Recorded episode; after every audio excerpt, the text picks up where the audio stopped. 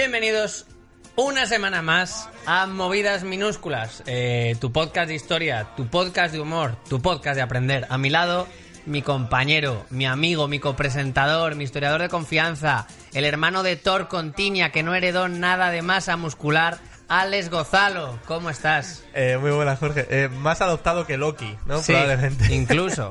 O sea, Ay, qué bien, qué bonito. Pues bien, tío, una semana más contigo. Joder. Con el chico que parece que siempre viene de, de hacer running. Joder. Bien por, tu, bien por tu ropa y bien por tu forma de ser. Que siempre parece que vas a empezar a correr de repente. Me estás diciendo que he visto de barato. De barato y de sencillo. Eh, O sea, vienes como de que se running puede de los vestir 80. barato. Eso es, eso es peor. Se puede vestir barato, pero fancy y molón.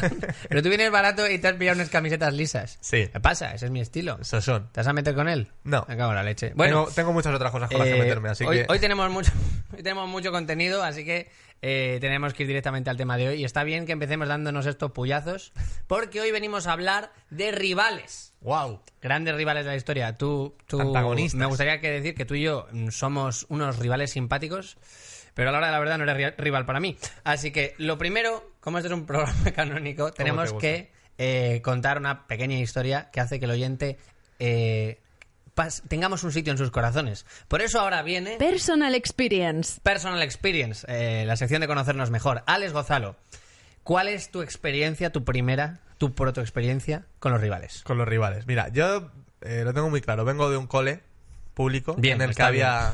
bien. Me alegra, Ahora mismo. Me alegra Me alegra que tuvieras estudios. que tuvieras educación. Te la mereces. Desde, desde bien pequeño siempre he tenido la rivalidad con el otro grupo. Porque éramos dos grupos. ¿Pero te refieres en el colegio que En el colegio. en el patio o Sí, en general. Sí. Estaba el grupo A Oh, y el grupo B. Entonces, primero A, primero B, segundo Vale, de A, la segundo clase. B. Claro, Oh. los dos grupos de clases. Entonces, llegaba un punto de nuestra rivalidad, sobre todo en el patio, cuando íbamos a jugar al fútbol juntos o lo que sea, que ya nos prohibieron jugar juntos. Porque siempre había palos. O sea, siempre acababa ahí eso en movida.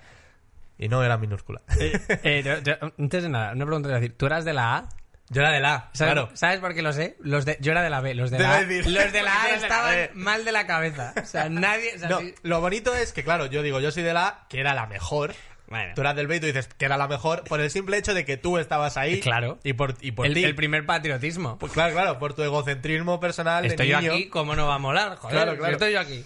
Eh, si por ti fuera, habrías votado un referéndum por el, por el grupo B que, que fuera independiente, joder. Pues el caso es que nos prohibieron jugar y llegó un día, que fue el cenit para mí de la rivalidad, en una fiesta de fin de curso, que hubo un partido Vale. entre el A y el B. Pero se respetó el... Bueno, cuéntame, qué? cuéntame. Se, ahí no se se respeta respetó la tregua. O sea, cuando os dijeron no podéis Sí, jugar. sí, sí, cada uno un- nos turnábamos cada día la pista. Mm. O sea, éramos gente civilizada. Bien, bien. Pero ese día de fin de curso hubo un partido entre A y B, pero no entre jugadores de A y B, no, no, entre alumnos y alumnas de A y B. Esto es, 50 niños y Todo, niñas todo A y B. en un campo diseñado para un 5x5 de fútbol sala. Hostia. 50 niños ahí metidos. El abismo de Hell, vaya chiste. Aragón, vaya chiste el abismo de Hell. Quería ver yo a Legolas ahí tirando flechas desde el córner. No hay, Porque me- no hay metros cuadrados suficientes no para, había, para claro. nadie. Llegaba un punto que como había solo un balón para 50 personas, pues hombre, algunos se aburrían. Entonces empezaban a jugar a correr la patata delante de la portería, que eso también te servía. Eh, de repente unos jugando con las Magic. Siempre hay un loco con una peonza en Sí, mitad también. de todo. Otros con la comba que era como, ¡mierda! Iban haciendo tu sprint y era como, ¡ah!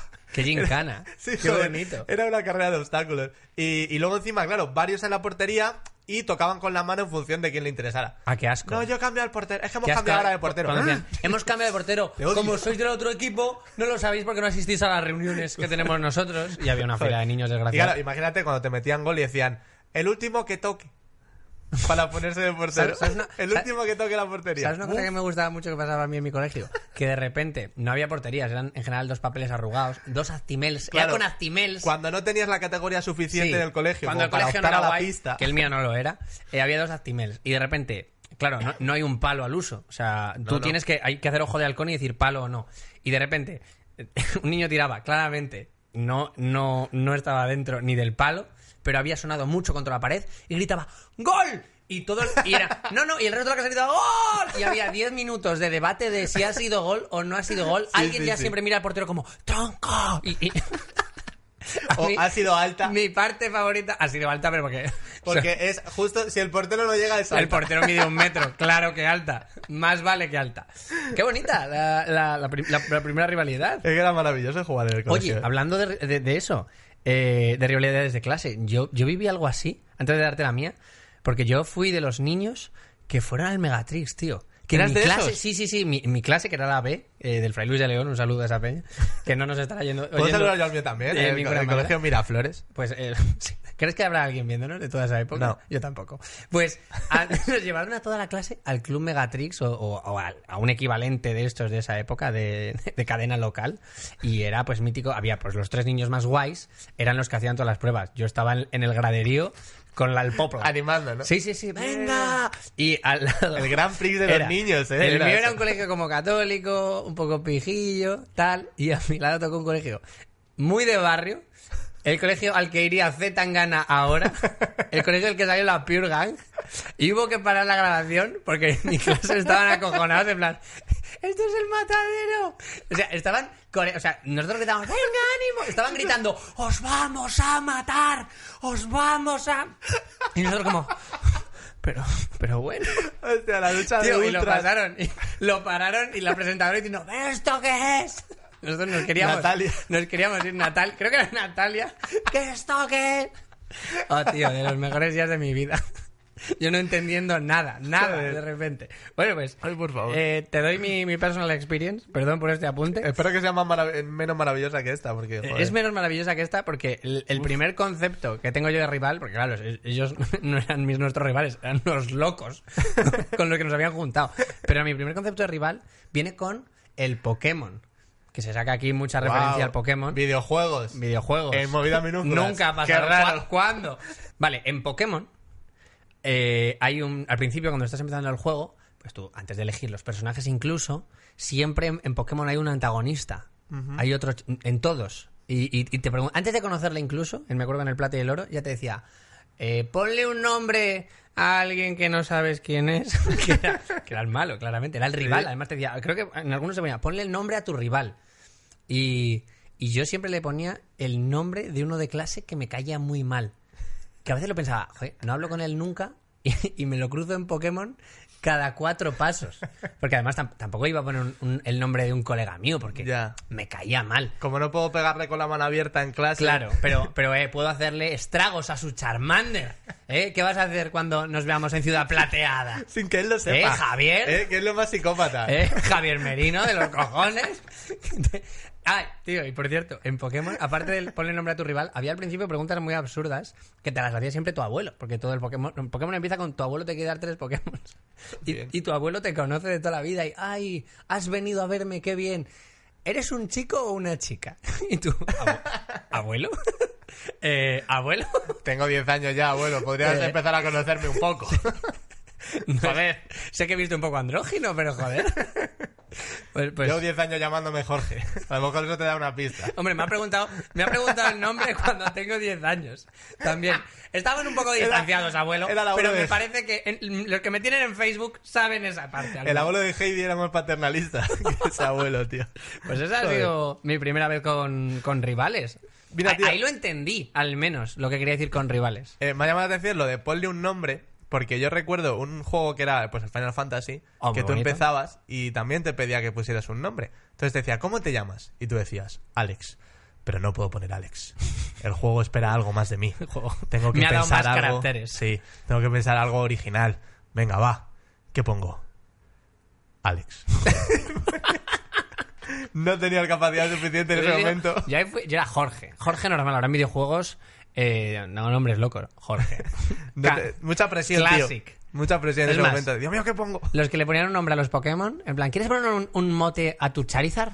No, ¿qué soy? ¿Un psicópata? Eh... También te digo que yo a mi gato le llamo gato, así que... Bueno, y ahora vamos a entrar en, en la sección histórica, la sección que nos hace aprender y que os acostéis sabiendo una cosa más, que es Un hipervínculo a la cultura. un hipervínculo a la, vi- a la cultura. Muchas gracias, Ana Rosa. Eh, la sección histórica, la sección de conocimiento del medio. Bueno, La maravilla del programa. el programa de hoy va de rivales, así que traemos eh, grandes rivalidades que ha habido a lo largo de la historia. Correcto. Las hay personales y las hay mucho más amplias. Sí. Pero tenemos que, tenemos que arrancar con una muy bonita, Claro, Alex. hay lo que nos apetece a nosotros. Y nos ha apetecido mucho hablar de literatura. Porque así somos. Se nos ve literatos, también Claro. te digo. Se nos ve muy leídos. El caso es que nos vamos a meter muy de lleno en algo muy patrio, Sí. que es el siglo de oro, que es el siglo XVII de la literatura, en la que los palos iban y venían, pero... La, con- la mejor época para el roast de España. Sí, sí, sí, con una alegría, o sea, que nos reímos ahora de, de Comedy Central y de Sí, todos los formatos no, de no tenéis roast. ni idea. Nada, o sea, Tendríais que haber soltado ahí a... comparado con esto, yo te traigo un enfrentamiento muy concreto, que es el de Lope de Vega y Cervantes. Muy bonito. Obviamente, Cervantes, mundialmente conocido, todo el mundo sabe quién es. Lope de Vega, a lo mejor, bueno, no suena a todos. Aunque no se conoce a nivel mundial tanto Sí. como Cervantes. El caso es que en la historia realmente ha sido al revés. O sea que Lope de Bueno, en Vega. la historia no. En esta historia que os Claro, vamos claro, a contar que va Aquí, de esa época. Lope de Vega era como muy triunfador y Sí. Cervantes se comía un poquito más los mocos. Entonces, al principio, ellos se llevaban muy bien, en torno a 1604. Pero claro, llega un punto en el que de repente, pues un amigo le escribe a Lope de Vega Hmm. una carta y le dice: Oye, me he enterado de que a Cervantes nadie le quiere escribir sus versos laudatorios para una novela, que la novela era El Quijote. Oh, Cuidado. Los versos laudatorios. Claro, ¿qué son los versos laudatorios? Es, tú ves una peli ahora y de repente sale El País, magnífica. Cinemanía, Eh, Cinemanía. cinco estrellas. Exactamente. Esos son los versos laudatorios. Irrepetible, Lope de Vega. O sea, es, es- Claro, antes se lo currarían Correcto. mucho más. Antes Claro, sería claro. un ABBA Era el, un bueno, el laudatorio. eh, maravillosa. Ma que esta maravilla me tiene impresionado. ¿No? ¿Te has fijado lo poco que sé de español? ¿Te has fijado cómo de hablaban- castellano antiguo. ¿Cómo si el 17 hablaban italiano? ¿Te has fijado? De la alianza hispano-italiana que todos sabréis. Sería- bueno, pues Vale. el caso es que no querían escribirle a Cervantes esos versos laudatorios. Pero pregunta, ¿porque creían que era mala? En plan, este libro va a ser un pinchazo. Claro, No efectivamente. quiero yo mi nombre en la primera página. No quiero, no quiero ensuciarme. Y entonces Lope de Vega le contesta a su amigo y le dice, no me extraña, porque Cervantes como poeta es un cacas y no tiene ningún tipo de talento. Y entonces, Bueno. claro, Pero eso lo cuenta Lope de Vega en privado. una carta que le manda a su amigo. Por carta. Por carta. Escrito. Es que hay que ser idiota. ¿Qué pasa? Pues que la carta se traspapela Claro. y le llega a Cervantes, por lo que sea. Qué feo. Y entonces Cervantes se pilla un poquito el rebote. Dice, no tengo suficiente con que a este gilipollas le representen todas sus obras de teatro y a mí ninguna, que encima se mete conmigo. Entonces, cuando ya se publica en 1605 El Quijote, se dice que hay ciertas referencias metiéndose Cervantes con Lope de Vega, e incluso se hace un soneto que va circulando por las gentes, por el pueblo, y se están riendo de Lope de Vega. ¿Por qué? Porque Lope de Vega escribe otra novela que se llama El peregrino en su patria, Sí. y en, el, en la portada hay un dibujito. Y entonces dibuja un emblema de la familia Carpio, que es una familia noble. Y claro, Lope de Vega no era noble. Pero lo hacía en plan fan. Fan loca. Como, eh, mira cómo molo. Como si eres una beauty blogger de Jerez de la Frontera y pones a Kim Kardashian en tu libro de YouTube, ¿no? Como si te hacen un cartel para un show y tú pones el sello del Club de la Comedia. y no has estado nunca Vale. Ah, en el Club de la Comedia. Qué feo. Pues es Y- igual. Y, pones el club de la comedias y de siempre es exactamente igual, pero con un Claro. algo. Pues el caso es que en este, en este capítulo de la historia, pues se ríen de Lope de Vega. En plan- porque dicen, venga, anda, pringao. ¿Qué haces con, qué haces con eso? Si eres un don nadie. Si eres un ca... eh, eso mierda. Y eh, al final, ¿qué hace Lope de Vega? Pues responde a Cervantes, le manda un soneto directamente a él y le dice, eres un manco y un cornudo. Pero eso no es un soneto. se lo pondría... Pero, Pero eso no es un soneto. pero eso es- eres un manco y un cornudo. Y, y Cervantes lo único que pensaba es, pero, ¿y la métrica? Claro, Y, claro. Tío, no jugamos Ni una, así. ni una sinalefa. Que, que- Como, como si de repente se pegan un tortazo con la mano y te dicen, ¿qué ha pasado? Nosotros no somos así, ni, un, ni un epíteto. que narices. Claro, eh, Mierda es esto? el siguiente capítulo ya sería ese. Porque aquí se corta lo que son las referencias bibliográficas. Y yo Claro. creo que el siguiente capítulo Pelea es ese. física. Claro, claro, El- porque no hay sí. referencia bibliográfica de en mi siguiente soneto va en la palma de mi mano. Cresling manía. El siguiente es el Money in the Bank. Pone con la escalera. Ay, qué bonito, tío. Joder, eh, es que es una maravilla las, las disputas entre escritores, porque son Luego, muchos insultos, pero muy cultos. encima Cervantes lo, lo ha petado a nivel histórico. En esa época también funcionó bien. Quiero decir, cuando salió el Quijote, el Cinemanía de entonces ponía imprescindible. Funcionó bien. Funcionó de bien. hecho, en la segunda parte del Quijote le dan incluso un El extra, al de cuando una editorial te da un dinero en plan, mira, un adelanto. No, no, eh, no, joder, no me sale la palabra, pero le dan como un, un, un handicap, pero al revés. Una ventaja, Una ¿sabes? vez- Como ¿Se un- te ha olvidado la palabra ventaja? Tan mal te ha ido en la vida Pero no la que no sabes decir ventaja. ¿Cómo se dice cuando no te va mal? Porque normalmente... ¿Y cuál fue la Te lo traeré, te lo traeré, porque, Vale, vale. porque lo he leído, pero no, Vale, no lo, me lo acuerdo. traeremos aquí. Qué bonito. Eh, pero bueno, yo traigo a Góngora y Quevedo, que son también prácticamente de la época, maravilloso eh, rival. que tuvieron una rivalidad muy bonita. Tenían una enemistad que surge cuando ambos coinciden en Valladolid, ¿vale? Eh, la situación es parecida a la de Lope y Cervantes. Tenían, como nosotros les, les les englobamos en la misma movida, pero ellos, su situación personal era muy diferente. Góngora eh, estaba en esta ciudad, eh, hacia, llegaba hacia 1603 y buscaba mejor fortuna. Pero Quevedo era 19 años más joven, estaba estudiando en la universidad y ya tenía fama de escritor, de poeta y cierta reve- relevancia en la vida política. O sea, era, era un puto influencer. o sea, lo estaba petando. Quevedo, ¿eh? Se dice que cuando coincidían en el barrio de las letras, se lanzaban versos envenenados. Ojo. O sea, coincidían por la calle, se cruzaban y se tiraban versos. O sea, en plan, pelea de gallos improvisada, en plan, ah, vuesa merced, eh, mal, mal- mal le traiga. Y se... y se- y- de repente el la tío- como, y el panadero en plan, ¿qué ha pasado? El paradero así como... Aparece un breaker de la... sobre ese suelo. con Sobre... lo- con ¡Agua ese-! Con ese cuello. Joder, qué asco de época. Bueno, eh, Góngora pierde su fortuna porque en su estancia mm, pues acumula muchas deudas. Es una época muy loca. No, no sabré. A lo mejor tenía alguna afición loca. A lo mejor le molaba el Airsoft. No sé. Se gastó el dinero. Y Quevedo, en un momento de. Era una relación un poco tóxica, pero eran colegas. O sea, eran una rivalidad friendly. No llegaron a matarse nunca ni nada. Así que Quevedo le compró la casa. Porque a Góngora le, iban a desahuciar y Quevedo le dijo, no te preocupes, te compro la casa y la pago yo eh, todo lo que quedaba. Ay, gracias. ¿Y qué hace Quevedo al comprarle la casa? Desahuciar a Góngora. Le compró la casa para poder desahuciarlo. Todo muy friendly, sí. Eh, estamos empezando con que me estás diciendo que Góngora era un cabrón, pero Quevedo tampoco se, senta- se sentaría a mi mesa en Navidad. No, no. Eh, vaya, vaya desgraciado. Algo Quevedo, ¿eh? Sí, sí, sí. Eh, todavía, ay, sí, Y- sus gafitas. es que tenía gafitas, le desahució en, en el invierno de 1625, que ni siquiera te pilla en verano, ahí con todo el puto frío. De hecho, es que Góngora se dice que él mandaba em, panfletos, notas anónimas a las cortes, metiéndose con todo el mundo. O sea, que iba como a ritmo de metralleta, de, tirando descalificaciones, ¿sabes? O Sí, pero. No pero, había filtro. Pero en plan no le invitan a la fiesta, llega un mensajero. Hay, hay otros textos de Góngora que nos han enviado y la corte que solo está, pobrecito.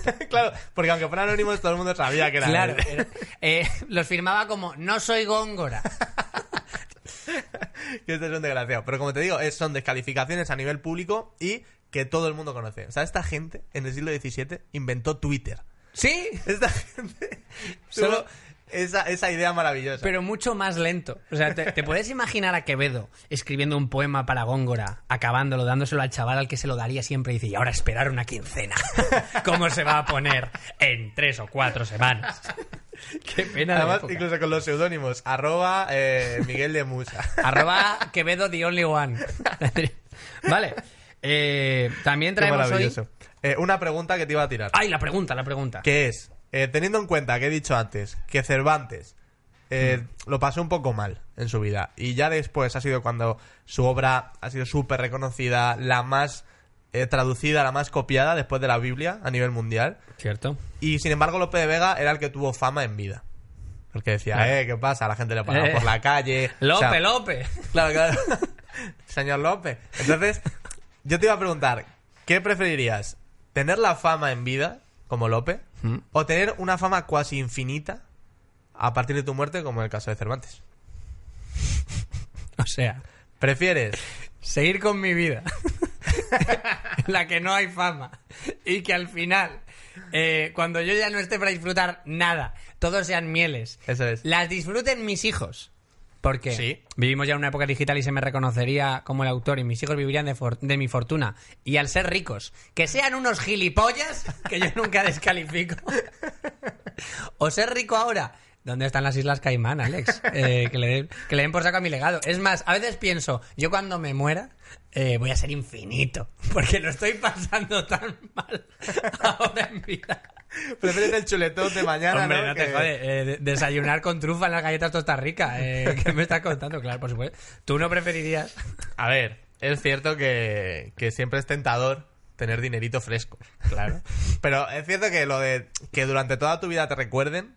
Perdón, durante toda tu vida. Durante toda la vida de las Eh, personas. no, claro, durante toda tu muerte. Te recuerden. Que toda tu muerte dura mucho más que toda tu vida. Tú imagínate que de repente te ponen en un instituto Alex Gonzalo. En la facultad de comedia. Sí, pues- Estudiando Pues te digo una cosa. Te digo una la cosa. obra de Alex Gonzalo. Probablemente el instituto del que vinieron los chavales que nos querían matar en el club Megatrix sería de alguien tipo Alex Gonzalo. Así, así te lo digo. Vale, perfecto. Eh, pues mira, un, un instituto de integración. Pues eso que me llevo. El Instituto de Igualdad de Oportunidades, Alex Gonzalo. Como él, que las necesitaba. Bueno, eh, Háblame de más cosas, Jorge. cambiamos de tema. Traemos una rivalidad mucho más grande que, que la de estos poetas. Sí, Que es la de España e Inglaterra sí. durante la época de la Armada Invencible. Oh, vaya capitulazo te acabas de sacar. Capitulazo de la historia. Sí. que es en realidad una historia de despecho. O sea, todo esto empieza con una historia de despecho. Es- ¿Cómo así, Jorge? ¿Cómo así? ¿Cómo a? Pues mira, esto acaba con que España intenta invadir Inglaterra Sí. con una gran flota Correcto. conocida como la Feliz Armada. La, Feliz? la muy feliz Armada se llamaba. Hay que ponerle los nombres a las armadas después de ver qué tal les va en la batalla. Ahora veréis por qué. El caso es que eh, estamos en la época del rey Felipe II y Felipe II, que esto no, no sé si la gente está al día de ello, contrajo matrimonio con una mujer llamada María I, ¿vale? La reina católica de Inglaterra. María I. Estamos en una época en la que Inglaterra deja de ser católica y tal, y ahí están con su movida protestante y sus cosas, pero hubo una reina católica que se llamó María I de Inglaterra, con la que contrajo matrimonio Felipe II. Pues uno de estos matrimonios de, mira, nos casamos, eh, tú te puedes ir a putas, tenemos un hijo y nuestro reino es el doble de grande.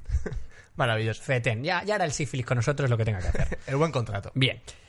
Eh, Felipe II eh, comienza a construir una armada eh, bautizando el primer barco, barco como Felipe y María en conmemoración de su casamiento. Qué bonito. Que esto es el equivalente de pétalos de rosa de la época. En plan, mira María, hay un barco que va a matar gente que tiene nuestro nombre. Es el equivalente a ponerte en el estado de WhatsApp. Te quiero Sí, mil, es- 21 es- del este 3. es el equivalente de ponerte de foto de perfil la de tu chica, sin ti. Y María, oh. Pues Uf, María... Esa sí que es mala, ¿eh? María, primero, Joder. esta gente es asquerosa. O sea, si tenéis algún amigo que está haciendo esto, está pidiendo socorro, ayudadles. Ellos no os lo pueden decir, pero Sí, necesitan sí. ayuda. O al revés, madre mía. María I, María I, fallece en 1558 sin dar a Felipe II un heredero. Lo que lleva a la hermanastra eh, de María, la reina Isabel I de Inglaterra, a acceder al trono. Isabel vuelve a poner eh, la reforma anglicana en Inglaterra y Felipe II eh, supongo que lo de que se te muera la esposa nunca viene bien para lo tuyo, para el tema de la ira, y decide, pues él le da un poco de rabia al pensar que eso casi fue suyo. Se- Intentó detener el proceso eh, proponiéndole matrimonio a la que fue su cuñada. Sí. O sea, él dijo, mira, yo con tu hermana estaba muy bien. Pero, a Ah, ver. ¿Tú no quieres ir al VIPS conmigo? ¿Cómo la llevaba ella? Fue rechazada la proposición y bueno, pues ¿no te quieres casar conmigo? Pues os invadimos el país. Y surge... Yo que le iba a poner el nombre, tu nombre a siete barcos. Eh, ya tenía, ya lo estaba haciendo. ¿Y ahora qué hago con el barco? ¿Cómo lo llamo? ¿La buena aventura? Se va a Eh. confundir el barco. El barco. Los marineros no van a saber qué hacer. Bueno, eh, la guerra anglo-española se da entre 1585 y 1604 y el momento más tocho es el de la Armada Invencible. ¿Vale? Que para hacer un resumen. la Armada Invencible fue el nombre claro. que le dieron ellos. Básicamente era un, eh, tú te sabes mejor la, la flota que fue, porque fueron de varias partes. Era, se iban a juntar eh, desde España y desde Flandes para invadir Inglaterra y no querían tanto quedarse como el- con el país como que fuera católico. En plan, no, no, si el país payos, pero que opinen como nosotros. Claro. No tengo internet y no tengo manera de comprobar si cuando yo me vaya siguen opinando lo que yo, pero a mí me gustaría que eso pasara. Así que fueron para allá. ¿Y qué tal se dio, Alex? A ver, se dio regular. Eh, esto te lo cuentan muchas, muchas historias y te dicen que, que algunos barcos se perdieron incluso. Sí. Y, a ver, el problema principal fue que eh, todo esto lo iba a llevar un general. Hmm. Que era un general bien, normal, pues con sus cosas de general. Que era el Marqués de Santa Cruz. Claro. Que no se le daba mal la Tenía cosa. su historia, Claro, había, tenía su- había tenido grandes logros. Sus logrillos. Y de repente, pues, muere. Vaya. Por la vida. Muere porque en esa época era lo más fácil que Claro. ocurriera. La vida. Entonces llega Felipe II y dice, no pasa nada, voy a poner al frente a un tío en el que confío plenamente. Y pone a un señor que se llama Alonso Pérez de Guzmán, que era el séptimo duque de Medina Sidonia, que muchos le conocerán y le sonará más si digo que era Guzmán el bueno. Bueno, Este tío sabía lo mismo de barcos que, Es que- yo que yo de del bosón de Higgs. O sea, es que esto es como si, se- si, si Punset... eh, Bueno, Punset falleció ya. Eh, no lo sé. Bueno, pues como si vamos, hay que mandar a Punset a un... no, desconocemos totalmente, lo sentimos. Muy bien en la es- historia su carrera no- pero la del me- siglo me da igual. XXI. Espera, espera, espera, espera. Esto es como si hay que mandar a Punset a un consejo de física, a Punset le pasa algo y decimos, pues mandamos a los Javis, que son muy famosos. Claro, claro. Es literal. Ya toma por saco. Claro, Guzmán en plan de, oye, pero Eh, Felipe, que no puedo ir. no que- sé nadar, Que eh, yo no ¿qué sé. cojones? no tengo manguitos, Felipe. Y el otro, eh, lo harás bien. Lo harás bien. tú Felipe. II eh, a punto de crear Sí. Mr. Wonderful. Eh, Claro, que iban, iban, iba- era el, el proyecto militar más tocho que había habido. Y es verdad, en plan, si crees en tus sueños, si confías en ti. Adelante. Y sobre todo si cuando estés en el momento de la batalla les dices a todos, bueno, haced lo que hacéis normalmente y, y que, que no os distraiga que yo esté aquí. Pues, joder. que no os distraiga ver a un famoso, por favor. Claro, claro. Guzmán el pobre ha sido mejor parada de metro que, que capitán naval. El pobre hombre. Pero lo- luego había muchas, muchas cosas graciosas, joder. Eh, se supone que ellos, como decías, iban a pasar por Flandes para recoger más soldados. Sí. Y cuando llegaron a Flandes no estaban preparados no, los soldados. les pilló en plan, ¿que vamos a dónde? Y claro, como que el día anterior dijeron... ¿Salimos a tomarnos algo? No deberíamos que mañana vamos a lo de Inglaterra. Pues te digo una bueno, cosa. pero ¿por qué no? Se- Ojalá se salieran. fue. Ojalá salieran. Y a las 10 de la mañana, hostia puta, co- La habitación de hotel nos echa a las diez y media. Eh, coge la espada, joder. Te digo una cosa. Los ingleses fueron los que le pusieron el nombre de la Armada Invencible por ridiculizar lo mal que les salió. Fue una Sí. catástrofe. No, no lo hemos dicho y si hay alguien aquí que no sabe cómo acaba eso, fue una catástrofe. El nombre de la Armada Invencible es irónico. Pero lo más guay es que los ingleses eran, creo que eran como 120 navíos o, o muchos más. Los ingleses derribaron cuatro a cañonazos. Solo. No le dieron a Eran como eh, dos grupos de viejos jugando al paintball. En plan, hay muchas lesiones y apenas hay tiros. Cuatro barcos se cargaron los ingleses. 60 el mar. Claro. El temporal. El El, temporal. ay, va que se hunde este Es que barco, los capítulos son esos. Que nos hemos chocado. Un líder que no tiene ni idea, soldados que vas a recoger que no están preparados y hace muy mal tiempo en Inglaterra. A nivel- claro, Joder. claro, a ver, es que sí, sí, es, es que lo que vivimos en España y No en toda la zona mediterránea es tenemos una normalidad que es en realidad estar muy bien. De hecho, siempre que cuenta como, no, los vikingos llegaron a no sé dónde, yo pienso, claro, no te jode, eh, tú sabes lo que sería faenar allí, ir a pescar, de repente bajan un poco y, y todos los vikingos en el barco, oye, qué bien estoy. No estáis muy bien. Y le tem- es genial, no hay niebla. Si no las, si no las de 30 metros. Veo a más de cuatro metros. o sea, claro. Así que bueno, se nos dio regu regu. Se nos dio Se nos regular. dio regu regu. Acabó siendo la armada no tan feliz, La, la armada... Es claro, es que todavía se, liderada están, por Guzmán el no tan bueno. todavía se están riendo nosotros. Tengo, de hecho, eh, una carta que había traído de un superviviente. El capitán Francisco de Cuellar, eh, superviviente, uno de los barcos. Su testimonio plasmado en una carta al rey. El ¿vale? protagonista del Viven del siglo XVI. Él intenta, él intenta man- mostrar la tragedia, ¿vale? Eh, quiero pensar que sin exagerar. Pasé harta desventura, desnudo, descalzo todo el invierno. Pasado más de siete meses por montañas y bosques, entre salvajes, que lo son todos en aquellas partes de Irlanda donde nos perdimos. Y Van por, todos borrachos, joder. y porque me parece que no es bien de- dejar de contar a vuesa majestad, ni que se queden atrás las sin razón y tan grandes agravios que tan injustamente y sin haber en mi falta de no haber hecho yo lo que me tocaba, me quisieron. No ponía ni un punto y seguido en esta época, ¿eh? también te digo. Pero, tío, Joder, siete meses tío. en huevos eh, por Irlanda desnudo. Mira, yo creo de verdad que este tío pasó una, una mañana sin calzones, hasta encontró una camisa. Y claro, eh, ¿quién va a comprobar que este hombre hizo lo que hizo? Bueno, El señor de Cuellar como Góngora cuando le echan de su casa en pleno invierno. Pasó fatal. Eh, bueno, y esta es la, la- la rivalidad de la Armada Invencible. Tenemos una un poquito más actual. Sí, qué maravilla. Un poquito más Un poquito más actual y más grande todavía, porque vamos a hablar de la Guerra Fría. No. Por todo conocido, La yo Guerra creo. Fría, la, la guerra Fría. que los niños no, con- no entienden en el colegio. Por Puede cierto, porque yo no entendía nada. Eh, mm, ¿Pero había ejércitos? No. No, Pues no sé si os han explicado cómo funciona la guerra, se miraban mal. Pero... No, bueno, todo el mundo sabe que es la gran disputa por el poder mundial, al final, por el control mundial de Estados Unidos y de la Unión Soviética, que, que bueno, que la historia dice que se acaba en torno a 1989, cuando cae el muro de Berlín. Y yo te quiero destacar un capítulo dentro de esta rivalidad en la que estuvimos a punto de entrar en la Tercera Guerra Mundial. Oh, Porque claro, estaban ahí, era muy tenso. Era, claro, fueron unos años de estar a punto de entrar en la Tercera Guerra Mundial. Claro, yo te he dicho, pues en 1989 más o menos datan que terminó. Seis años antes, te destaco un nombre muy importante para la historia, que es el de Stanislav Petrov. Vale. ¿Qué pasó? Mira, el 26 de septiembre de 1983, un satélite ruso detecta que hay cinco misiles estadounidenses acercándose a terreno soviético. Uy. Y dicen, uy, vamos a ver, ¿qué pasa aquí? Es una época en la que eh, están las manos encima del botón nuclear Claro, eh, todo si el rato acaso. encima. En plan, venga, venga, venga, venga. Eso es. Y entonces, eh, el señor Petrov, que era técnico informático, evitó que empezara un intercambio de misiles. Yo te cuento lo que pasó. Resulta que hubo ahí una especie de conjunción entre la Tierra, el Sol, el equinoccio de otoño. De hecho, esto se conoce El como... equinoccio. el equinoccio. De hecho, esto se conoce como el incidente del equinoccio de otoño.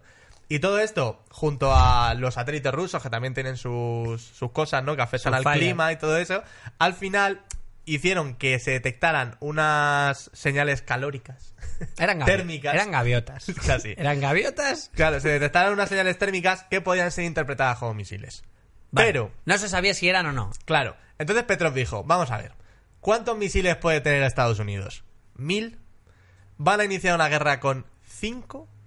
Sí, claro, porque Petrov era el que tenía que decir: Nos están tirando misiles. Claro, Respondamos. sí. Entonces, él dijo, es, es imposible que teniendo a Cristiano y a Messi nos manden a Boateng y a Lucas Vázquez. de primeras, ¿sabes? No, no tiene sentido. ¿Qué Claro. hizo? Esperar. Esperó 20 minutos, que tuvieron que ser los 20 minutos más largos Hostia, de su vida. O sea, sudando ahí diciendo, Uf. ¿voy a morir o no?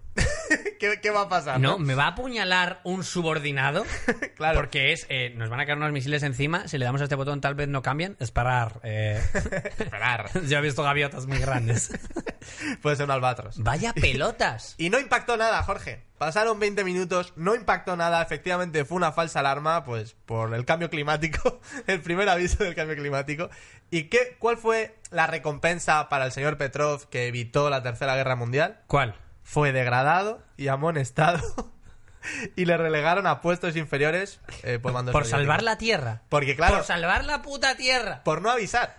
Tú dices, ese tío es el que tiene que haber dicho, oye, hay misiles, para Ya, contestar en ese mismo momento. Pero claro, ¿sabes por qué no contestó? Porque sabía lo que iban a hacer. claro.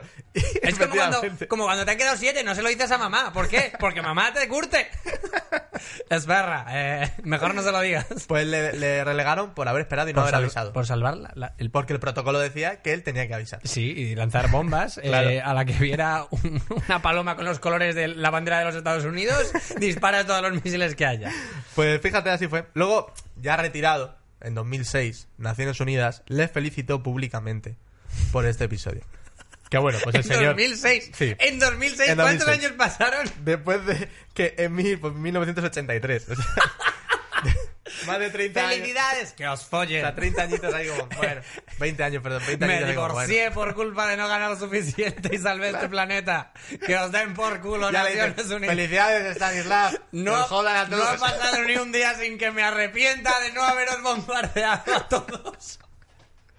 Joder, tío. Pues El mundo así- es muy así de desagradecido. difícil, así mu- difícil es todo. Vale, te traigo ahora una rivalidad que es histórica, pero es más reciente, que es la que hubo entre los raperos eh, Tupac y Notorious Big.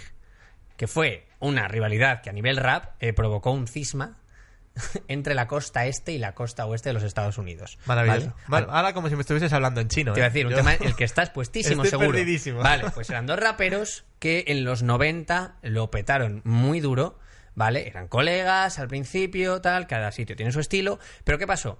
Que Tupac, eh, que es un maldito crack, eh, recibió un tiroteo en su estudio, ¿vale? A Eso ver, no sienta bien. eso, eso nunca te deja el día tranquilo. Eso siempre te acuestas mal, porque también es una época en la que el rap es muy calle, muy gangsta, muy mira como tal, Ah, eh, soy muy calle, pero como- mira qué diamantes. No como ahora. Y Claro. Que ahora es todo... Humildad, Sí. creéis en el Señor. Oh. Eh, vale, pues a Tupac le tirotean, sobrevive al tiroteo, eh, hubo un- una balacera. Se le corta la digestión. Exacto. Y eh, todo queda en un susto. Pero, bueno, todo queda en un, un susto. Hubo cárcel y todo. Vale. Y- un susto carcelar. Claro, ese- carcelario. ese tipo de susto. Un buen susto. Notorious Big saca un tema. Un susto de lo que te quita el hipo. Notorious Big saca un tema después de esto que se llama Who Shoot Ya. Que traducido literalmente es ¿Quién te ha disparado? ¿Qué ha pasado? ¿Qué ha pasado?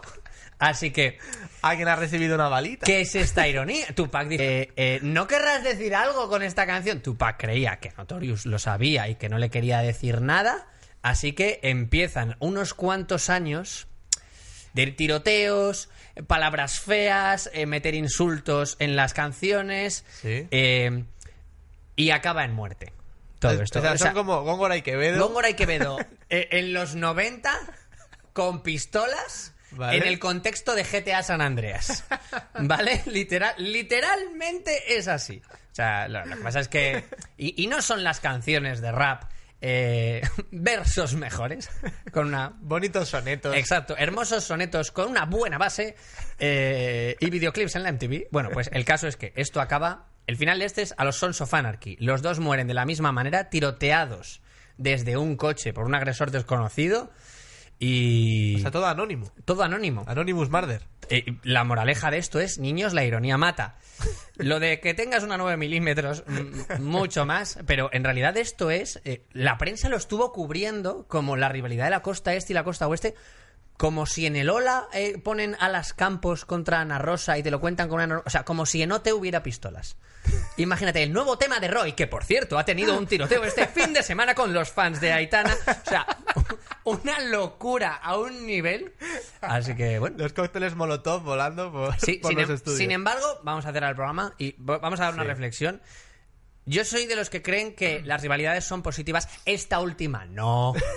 Esta, Sin pistolas. son sin pistolas, sin desahucios, una rivalidad tranquilita. Pero hay una frase que dice que eres tan grande como lo son tus rivales. Y eso tiene mucho sentido, sobre todo en el mundo de los superhéroes. De hecho, ¿cuál es la película de superhéroes eh, por excelencia? Batman el Caballero Oscuro. ¿Por qué? ¿Por Batman? No, por el Joker. Porque tan, tan grande eres, porque, por ejemplo, si Batman se pegara con Dora la exploradora y pegándole un guantón, pues, hombre, yo voy al cine. Estaría feo, ¿eh? Pero, pero está feísimo. Que le Además, pega a una niña. A la pobre Dora. Que de hecho va a sacar una peli en agosto. Lo he visto. Una He visto peli pe- de Dora la exploradora em, de personas. de personas. Que, y, y no sale de rock. Que, me, que todavía me tiene lo Es la película perfecta para The Rock. The Sí, Rock está en casa sí. diciendo, no me han mandado un mail. He Porque- hecho, pero si dice muy bien de canguro, he no hecho es algo otra malo. peli. En la de Jumanji de- eh, fue la buena. Jumanji fue un error. Jumanji Eh, la de The Rock es Jumanji la buena. No lo olvidéis. Yo te voy a decir una cosa. Tú muy así, los rivales te hacen mejores, no sé qué. Mm. Mira, le pueden dar por saco a los rivales. O sea, tú a mí me dices, ¿quieres un rival que te haga mejorar? ¿Para qué? Yo estoy en mi mundo, estoy muy bien haciendo mis cosas Vale. y llega un rival a tocarme las pelotas. Bueno, o sea, claro. porque sí, a molestar. Tú imagínate que eres com- que tú eres cómico. Sí. Imagínate que fueras un 4 Vale. como cómico. Vale, Cosa soy que Ale- tampoco te va a costar. Soy Alex Gozalo. Soy Alex Gozalo. Muy bien jugado, vale. Estoy- Muy bien jugado. Bien. Eres un 4 como cómico. Y de repente llega otro cómico que es un 6. Ok. Y la gente deja de ir a tu show porque va el de 6. Y tú estás obligado a llegar a 6 para volver a tener público. Claro. Si el de 6 no existiera, tú seguirías siendo un 4 y para la gente serías un 10. Pues no. No. hay nada que se te compare. Entonces, un rival lo único que hace es hacerte mejorar y eso no está bien. O sea, O sea, a ti no te como, importa yo ser- ya estoy así. A ti no ¿pa' te qué- importa. qué más? No te importa ser un 4 siempre y cuando eh, busques la tranquilidad. Eso es. O sea, Prefiero ser un 5 yo solo que tener que estar pegándome con alguien para llegar a ser un 7 Pues eres mi amigo y respeto tu opinión, pero es de perdedor.